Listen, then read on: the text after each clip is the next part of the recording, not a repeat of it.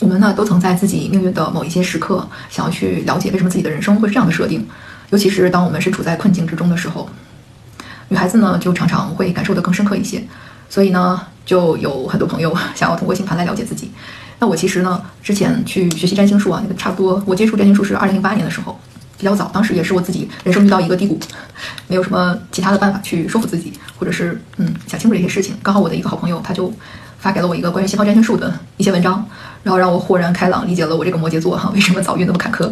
嗯，那在这之后呢，我就对占星术呢也产生了兴趣，嗯，就去搜了很多的文章啊。后来咱们国内也有一些书籍出版，然后啊也去参加了很多的课程啊，包括很多占星师的自己的工作坊，还有像一些占星学校的课程啊都去学过。然后我就发现，哎，这占星术它其实还真的挺有意思的，它不是只是那种发星座运势啊，或者是娱乐八卦的那种星座配对，它不是，它其实是有自己的一个体系的。嗯，所以后来我就因为喜欢它嘛，不断的去研究。然后其实在国外呢是有很多。非常是有非常多的这种占星的书籍的，其实他们写的也很深。有很多老师呢，他们是把自己一生啊二三十年的这个，就是给别人去做咨询，然后去研究的一些主题呢，写成了一些书。有的还真是就非常的深刻，嗯，就是那种专题型的。比如说，呃，因为我自己是比较关注和冥王星相关的一些主题啊，就像一些太明相位的人，这个命盘中太明相位的人，可能常常会出现和自己生命中重要男性之间的这种权力斗争的问题，嗯，比如说父亲或者是。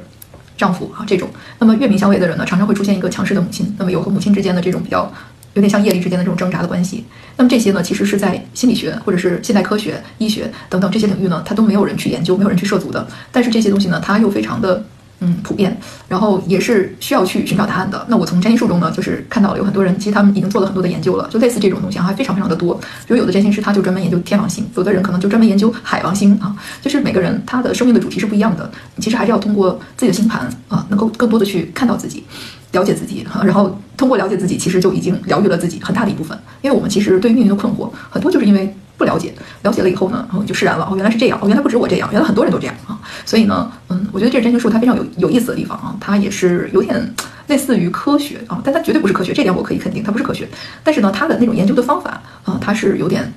就是